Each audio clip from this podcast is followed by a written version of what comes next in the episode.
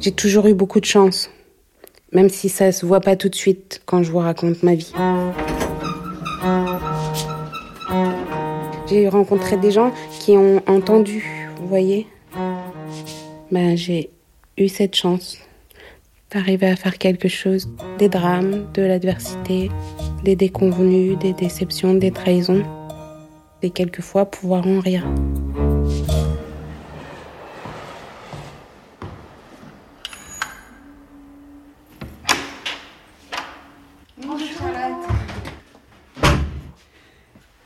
Pose mes affaires. Soit sur le lit de Jojo ou le petit tabouret.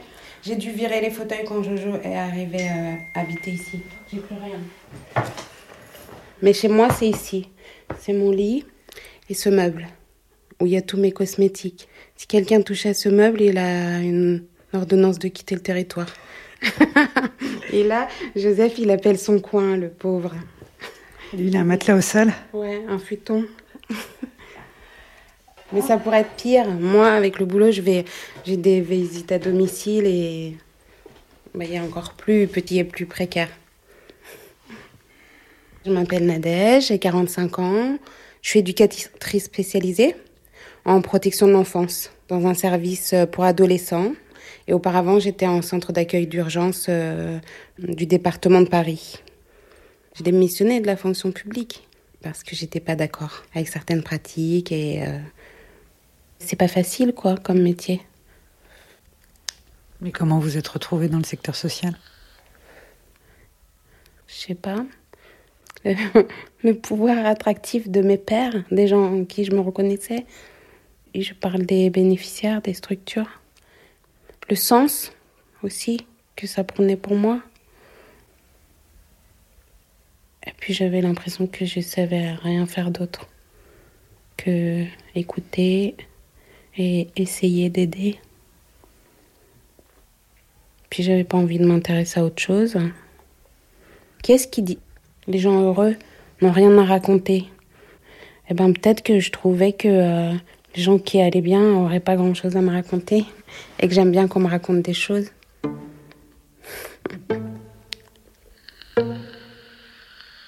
Raconter des histoires.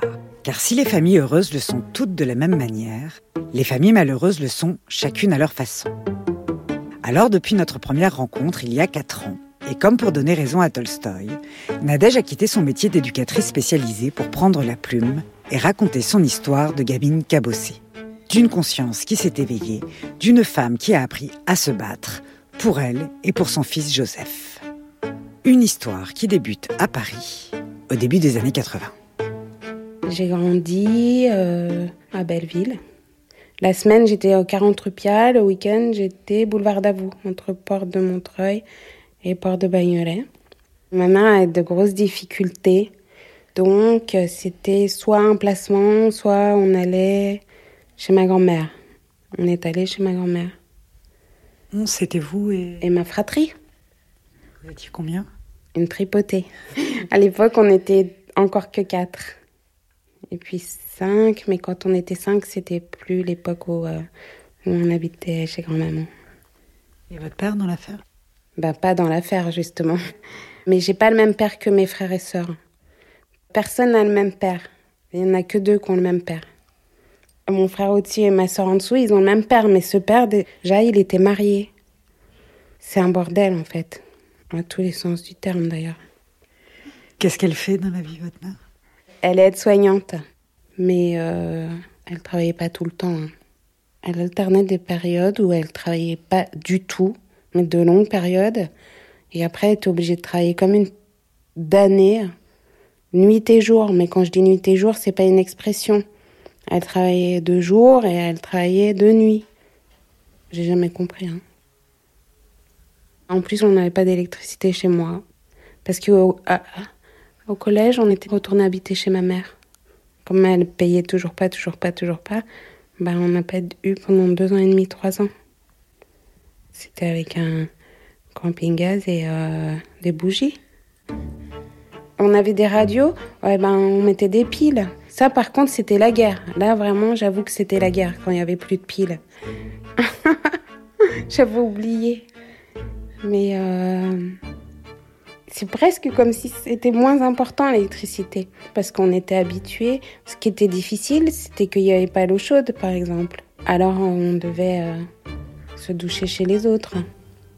Moi, j'ai été déscolarisée à la moitié de la troisième. J'étais encore inscrite, mais... Vous avez arrêté l'école en troisième? Ouais. Pourquoi? Bah Parce que j'y ai souffert.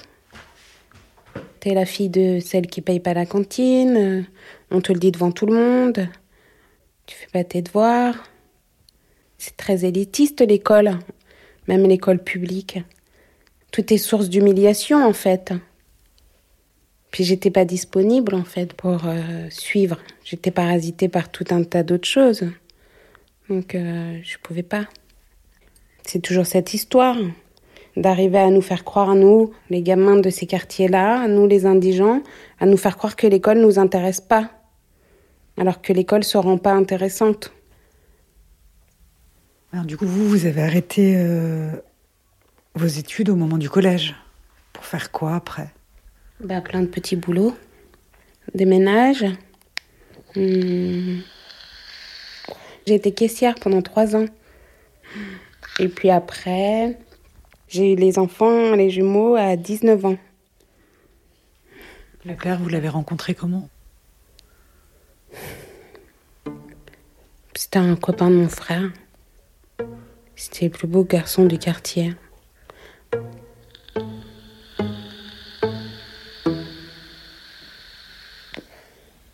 En fait, la première fois où il a porté la main sur moi, et je l'ai pas vécu comme une violence. Je sais pas. Je, je, revois, je sais exactement où c'était. Sur le boulevard d'Avoue. Euh, il, il était contrarié. Il m'a secoué. Mais j'ai pas pensé que c'était une violence. J'étais aussi habituée, comme ça, dans mon enfance. On a pris pas mal de trempes. Euh, la deuxième fois qu'il m'a frappée, j'étais déjà un peu plus sonnée. Et la troisième fois, il m'a giflé enceinte. Et là, euh, j'étais piégée. Parce que moi, je voulais pas que mes enfants aient pas de père. Nous, on a grandi sans père. Ma mère, elle a eu euh, six enfants avec cinq pères différents. Je voulais pas que ça arrive comme ça. Donc, euh, j'ai continué à encaisser les coups. Une fois, j'ai euh, rencontré quelqu'un de sa famille qui habitait dans le même quartier que nous. Je lui ai fait croire que j'étais tombée dans l'escalier parce qu'il a vu que je boitais. Une autre fois, j'ai dit que je m'étais fait agresser. Il n'y a pas un d'entre eux qui s'est dit, ben, Nadège a vraiment pas de chance quand même. Et vous, vous en avez pas parlé non plus Non, j'en ai parlé très très tard. Mais moi, avant, je savais pas me défendre. Je savais pas dire qu'on n'avait pas le droit de nous faire des choses. Je savais pas que euh, qu'on avait le droit de dire non. En fait, non. Donc, je disais pas qu'on me mettait des coups. Je crois que j'étais euh, déjà euh, dans une sidération permanente, dans une peur permanente, dans une acceptation, quelquefois peut-être au début dans l'espoir. Et je sais que je me répétais tout le temps, en revanche, t'auras rien dans ma tête, t'auras rien dans ma tête. je me disais que le fait que je continue à penser, à réfléchir, euh, je me réfugiais dans mes pensées, mais je me le formulais pas comme ça. Je me disais, je monte dans ma tête. Et je pense que ça m'a quand même aidé de pouvoir monter dans ma tête. J'ai tenu tout ce que je pouvais. Merci Charlotte Perry et la semaine prochaine nous retrouverons Nadège pour la suite de cette rencontre. Notez également que sur le chemin qui l'a mené vers l'émancipation, Nadège vient de publier un premier roman, Mon Petit, paru aux éditions des Livres Agités.